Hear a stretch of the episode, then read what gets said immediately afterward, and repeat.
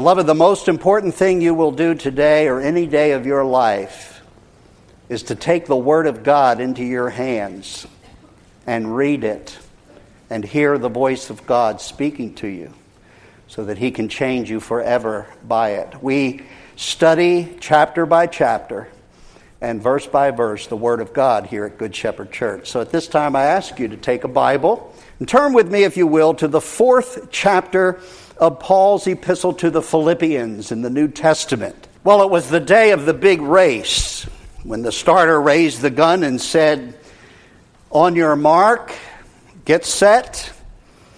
It looked like every other 100 meter dash. The contestants were lined up in the starting blocks. The crowd was on the edge of their seats in suspended anticipation.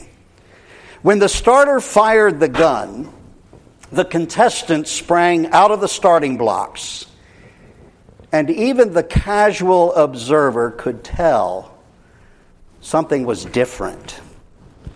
This was the Special Olympics. And it was special because all of the contestants were developmentally and physically disabled. But it was special for a far greater reason than that. It was special because of the way that 100 meter was run on this particular day. The runners had moved down the track, shoulder to shoulder. Suddenly, one of the young women tripped, sprawling headlong on the track, and turned over in some amount of pain and not a little embarrassment. The rest of the contestants moved on for 10 or 15 meters or so.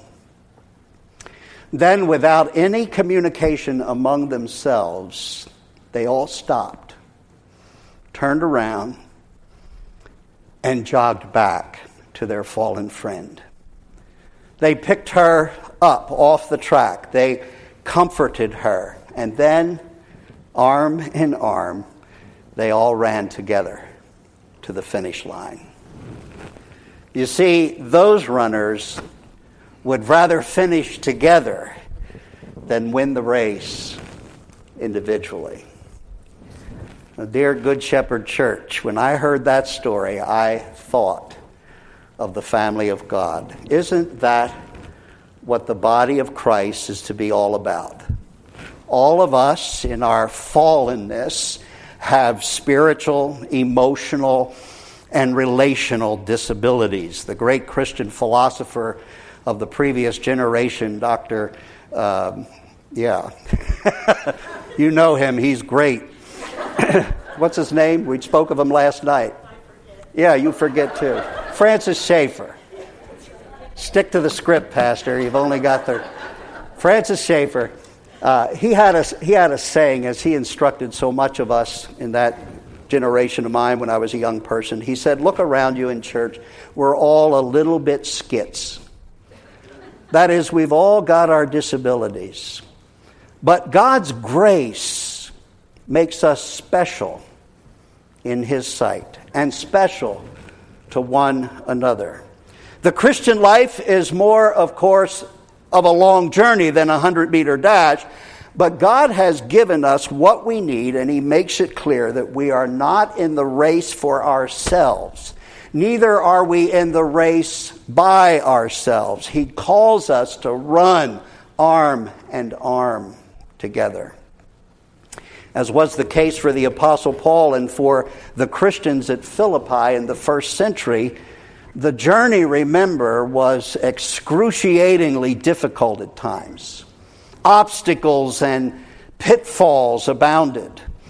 But this letter has had the recurring theme, the theme we borrowed back at the beginning of this series of messages, that in Christ there is joy in the journey and there is peace for each new day until the Lord brings us safely home to the finish line, home to Himself. Well, we have come to the end of the epistle. And in the apostle's final words of love, encouragement, and appreciation to this congregation is also revealed the believer's secret to contentment. I have a one word title, if you noticed in the printed program, to this message. Only one word is needed if you can get it contentment.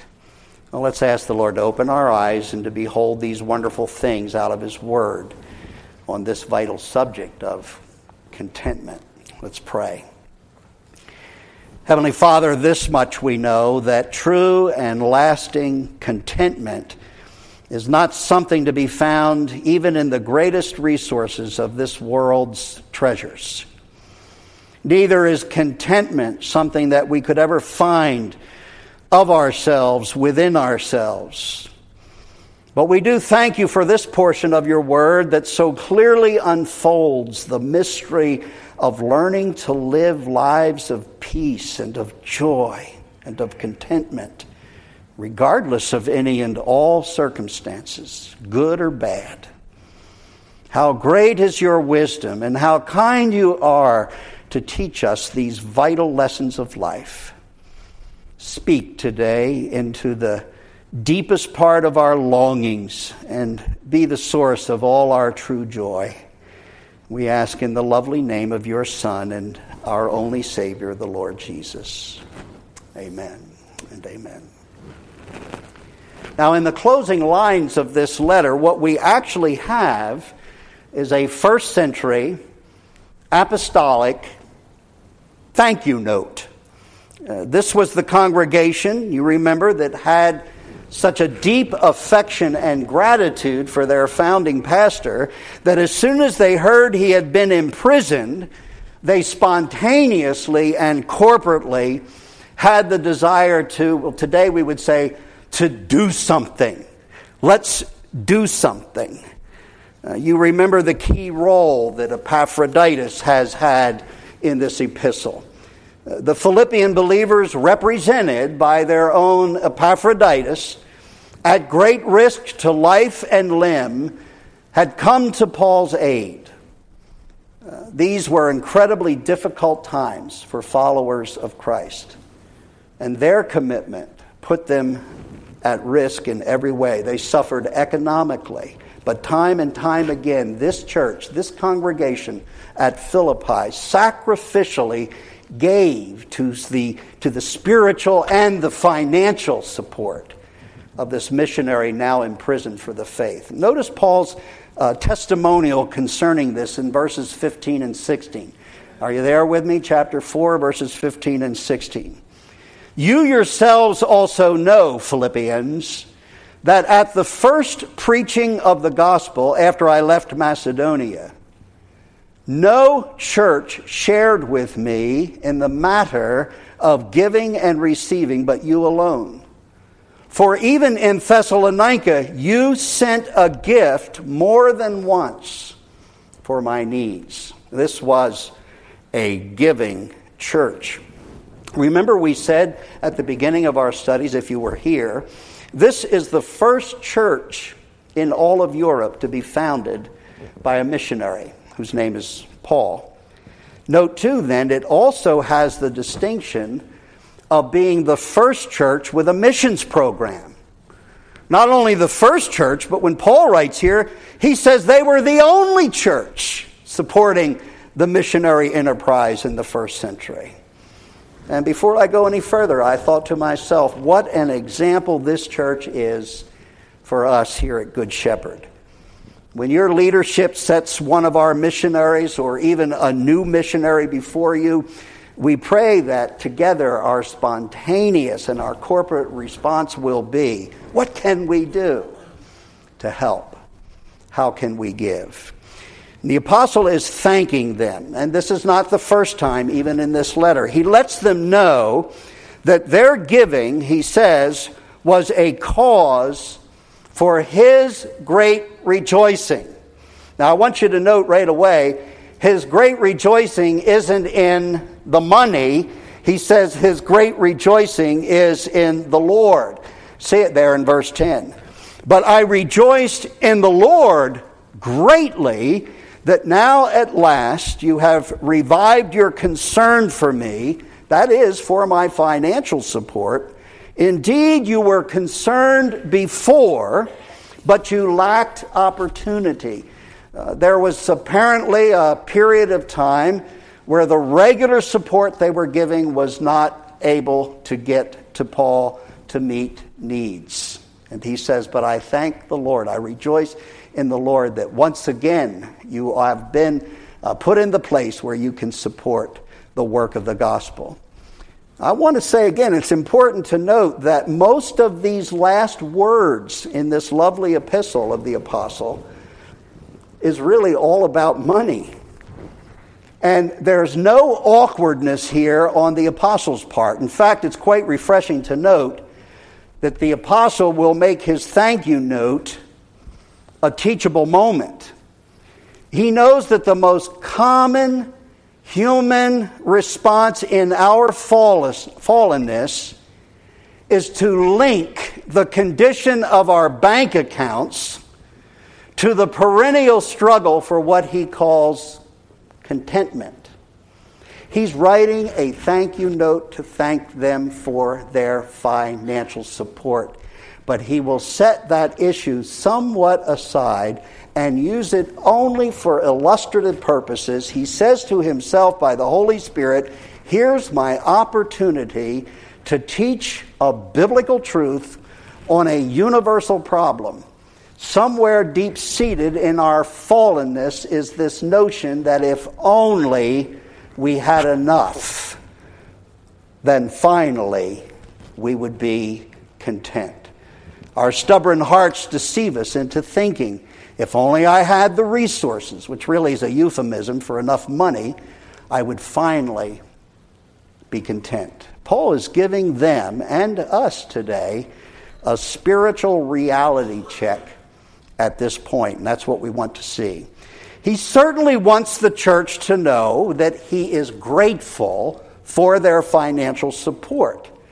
But he would not for a moment want them to think that their money was somehow the source of his ability to persevere in prison, nor does he want them to think for a moment that their money is the source of his joy in every kind of circumstance that he's so often spoken about throughout the letter. And so, what does he do? He no sooner thanks them for their financial support, but rather abruptly wants them to know that his contentment does not spring from their generosity. You'll see this in verses 11 and 12. He says to them, Not that I speak from want for I have learned to be content in whatever circumstances I am. As if to say, and it has nothing to do with money. I know, he says, how to get along with humble means. And I also know how to live in prosperity. In any and every circumstance, he says, I have learned the secret of being filled and going hungry, both of having abundance and suffering need. Now, look, he's not minimizing their sacrificial giving. In fact, what does he say in verse 14? Look there. He says, Nevertheless, as if to say, even though I've learned the secret of contentment regardless of what I have or don't have, nevertheless, you have done well to share with me in my affliction. Now come down to verse 18, where he wants to bless them for their gift by telling them how God himself has received their offerings. Verse 18. But I have received everything in full and have in abundance. I am amply supplied, having received from Epaphroditus what you have sent what does he call what they put in the offering plate? And it's a test for these offering plates here at my feet this morning. Would we collectively say how wonderful that the Lord has received our monies as, quote, into verse 18, a fragrant aroma. Like the incense of God's people praying has risen to his nostrils in worship. An acceptable sacrifice, well pleasing to God. I wonder if those thoughts entered your mind as you wrote your check for the support of this ministry here through Good Shepherd Church. You know, this is one of those many scriptures that remind us when you hear the words and you hear them every week, the ushers come forward now to receive your offering. This scripture and many others demonstrate that that phrase, as the ushers come forward, is as much a part of your worship and mine as when we pray together, as when we read the scriptures or turn to the hymnal in order to offer songs of praise, a fragrant aroma, an acceptable sacrifice, well pleasing to God. So Paul is saying, All of your giving to me is wonderful. It is even an act of worship on your part. But having my financial needs met, even in abundance, he says, is not the source of my contentment. So, Paul, please tell us what you have learned and what God has Himself taught you about this seeming elusive thing that we call contentment. Now, the answer to this particular mystery in life does lie in the Spirit wrought words of verses 11 through 13. So that's the portion of this text which we'll focus on for just a moment.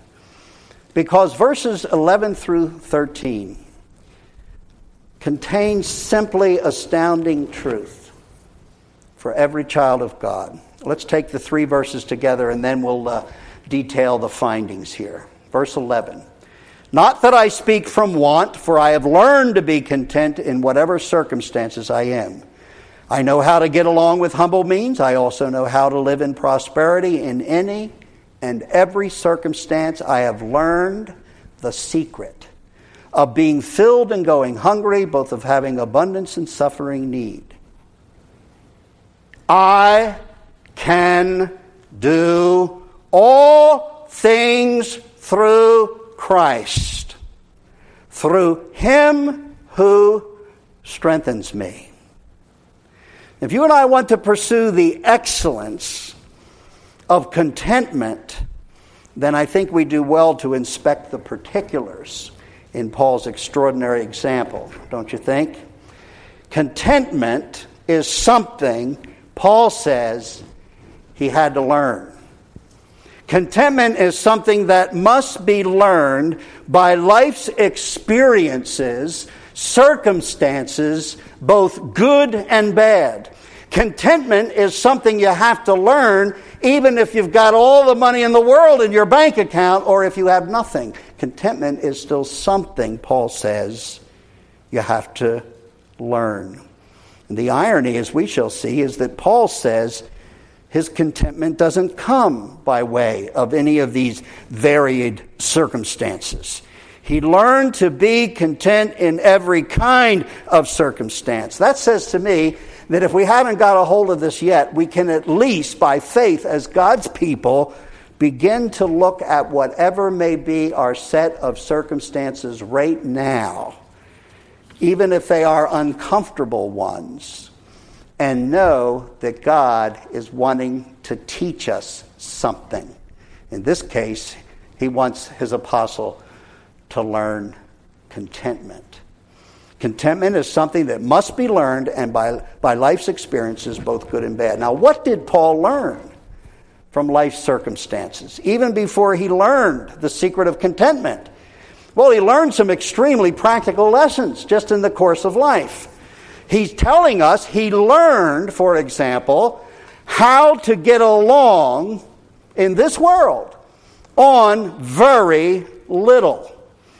Hey, that's a pretty important lesson, I would say, for our generation to learn. He says, I know how. I've learned how to get along with next to nothing. with very humble means. I've had people say to me, I can't get along on less than, right? But he says, I, have learned how to get along. You have to understand, folks, this is the first century. Paul didn't have a MasterCard, he didn't have Visa. He often left home without his American Express card, but he at least, well, he knew how to make tents. He learned the discipline, and we have that evidence in other epistles. There were times when he had no financial support for the ministry that God had called him to, and so he went back to selling tents. He would do whatever he had to do from his part to make ends meet. That's a tough discipline in our day. We are so soft and so spoiled that should there come much of a financial crunch along the way, I wonder how we'd make ends meet or whether we have forgotten just what it means to go back to work if necessary. So, on the journey to contentment, he also had to learn how to handle seasons of prosperity. Now, there's a trial I'd like to have. Oh, that God would just give me a test by giving me a lot. He said he had it at one time.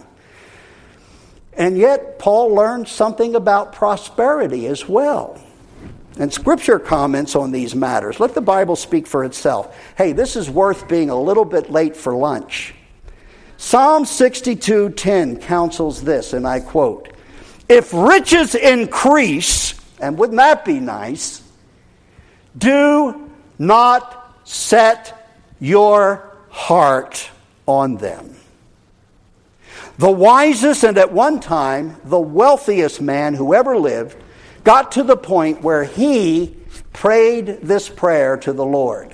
It's in Proverbs 30. Here's what he prayed Keep deception and lies far from me. Give me neither poverty nor riches. Feed me with the food that is my portion, that I might not be full and deny you and say, Who is the Lord? Who needs him? Or that I not be in such want and end up stealing and profane the name of the Lord.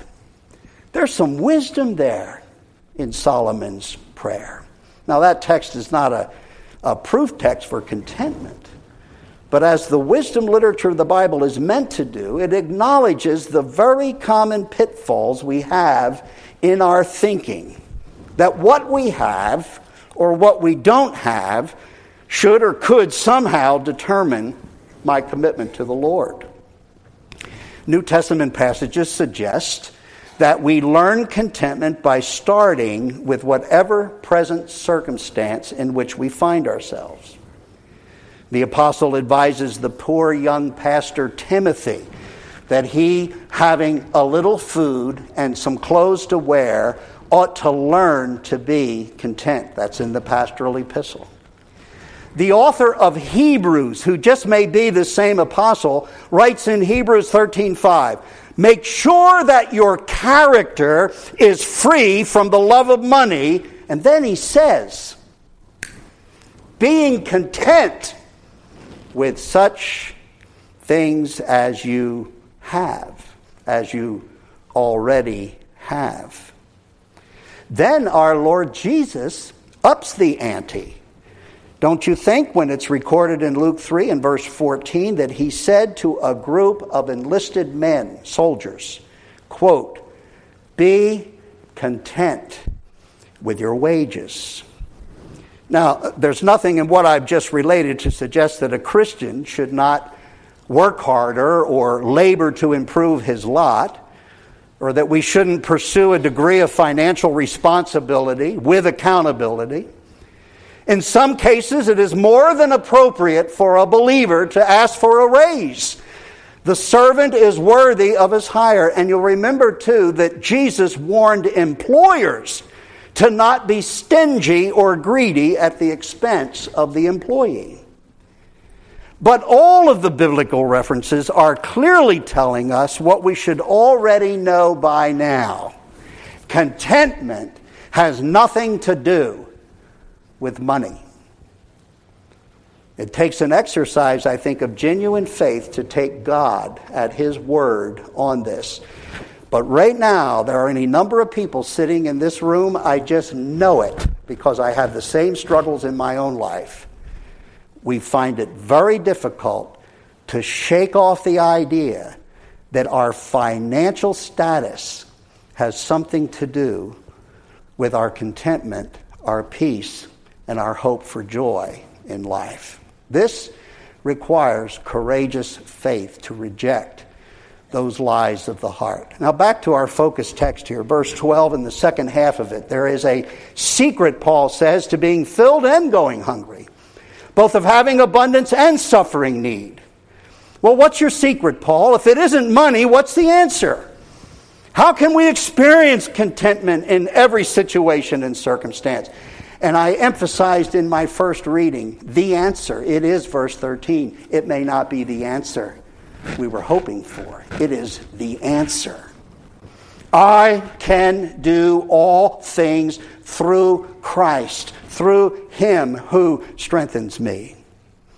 You know, at the time of this writing, Paul's writing, probably just a few years later, maybe seven or eight years, the scholars tell us, Paul will have to say within his own heart, I can even march to the Roman block and lay my head upon the cold stone and wait the executioner's sword because at that hour, at that moment, as he has all along, Christ will strengthen me. I can endure even more. I can accomplish everything the Lord has given me to do because He Himself, Paul will say, has granted to me the power. His enabling grace will sustain me in my last hour. And that's why he can write in this same letter why to depart and to go be with the Lord is a far better thing. The life I live, he says, I live by faith in the Son of God who loved me and gave himself for me. And I like what our Heavenly Father says about the offer of His own Son to be our Savior. He basically says, If I have given you Him, which is to say, my best, and if He has laid down His life, how will I not also freely give you all things? That is, everything you need. I can do all things, not because of my bank account. I can do all things because Christ enables me, strengthens me, provides for me, helps me. I read Hebrews 13 5, but I didn't read all the verse. Preachers shouldn't do that. So I'm going to read all the verse now.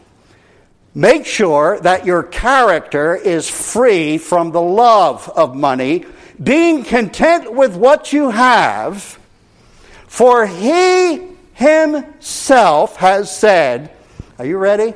What has God said? And this you can take to the bank.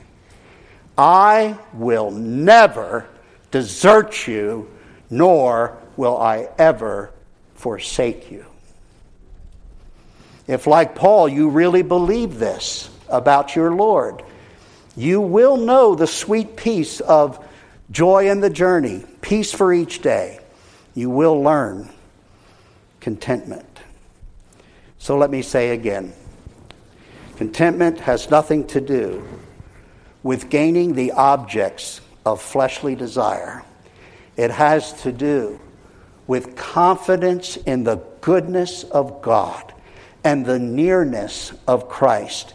Contentment, you see, means soul sufficiency. I like that definition. Contentment means to have soul sufficiency.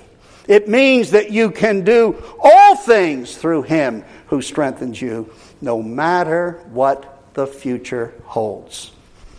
Let's have a show of hands, those here this morning who know what the future holds. I said, what the future holds. Well, you do in a certain sense. Because you know who holds the future, and He holds you.